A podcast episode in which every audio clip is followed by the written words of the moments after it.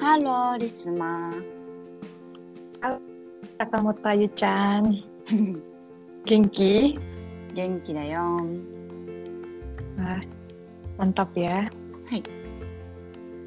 Podcast kali ini mau bahas apa nih?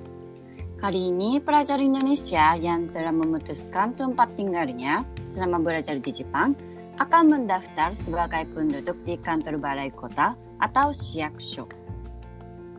Oke, pemeran resepsionis kantor balai kota, Sakamoto Ayu Chan.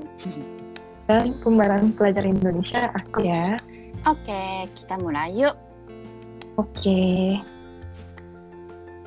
Konnichiwa, こんにちは。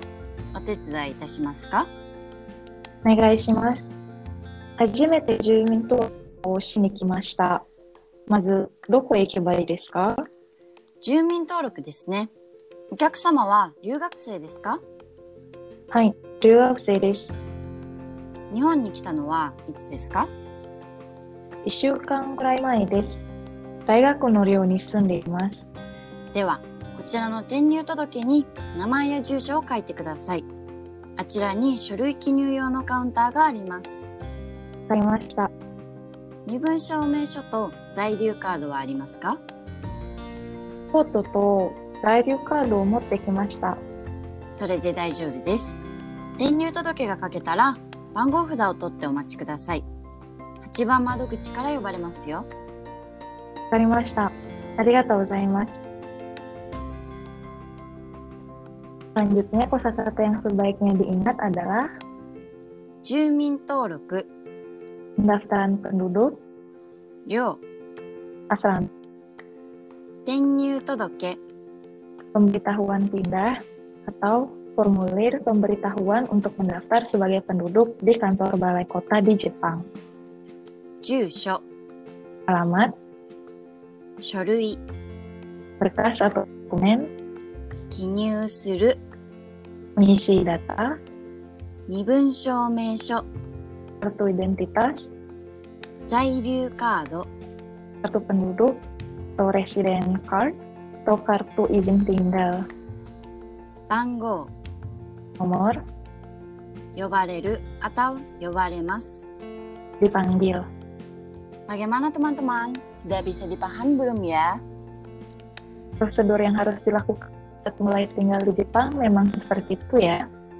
Ya, orang asing yang baru tinggal di Jepang harus mendaftar sebagai penduduk di kantor balai kota dalam waktu kurang dari 14 hari setelah sampai di Jepang. Hmm. Dokumen yang diperlukan seperti paspor atau zairu kaldo untuk dibawa ya.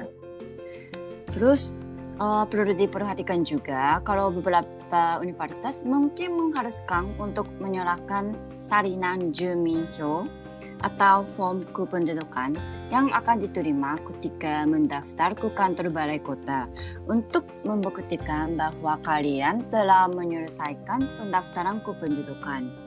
Hmm. Pendaftaran di Shiakusho itu penting banget. Saat mulai tinggal di Jepang dan ketika akan meninggalkan Jepang pun harus ke Shiakusho ya. Hmm. Mungkin terkesan merepotkan, tetapi sebenarnya prosesnya sederhana dan tidak memakan waktu yang lama. Iya ya. Hal yang penting adalah membawa identitas dan kalian harus mengingat juga alamat lengkap tempat tinggal ya. Hmm. Saat mendaftar kependudukan di Shiakusho, di belakang layar kado nanti bakal dituliskan alamat tempat tinggal kita. Oh iya, berarti kalau misalnya berniat pindah lokasi tempat tinggal, misalnya pindah apartemen di daerah lain gitu, harus melakukan prosedur yang sama ya. Hmm, karena harus ada data alamat tinggal di belakang Zairyu Kado, jadi harus melakukan jumin tolok lagi ya. Hmm, kayaknya iya sih ya. Orang Jepang juga harus melakukan itu kan? Iya, Hmm, berarti sama ya prosedurnya orang Jepang, Hai. orang asing. Hmm. hmm. Mungkin sampai di sini dulu ya podcast kali ini. Semoga informasi dari Kepo Jepang bermanfaat ya. Jangan lupa untuk ikuti terus info dari Kepo Jepang. Oke, arigatou gozaimasu. Arigatou gozaimasu. Sampai jumpa lagi. Sampai jumpa. Bye bye. Bye.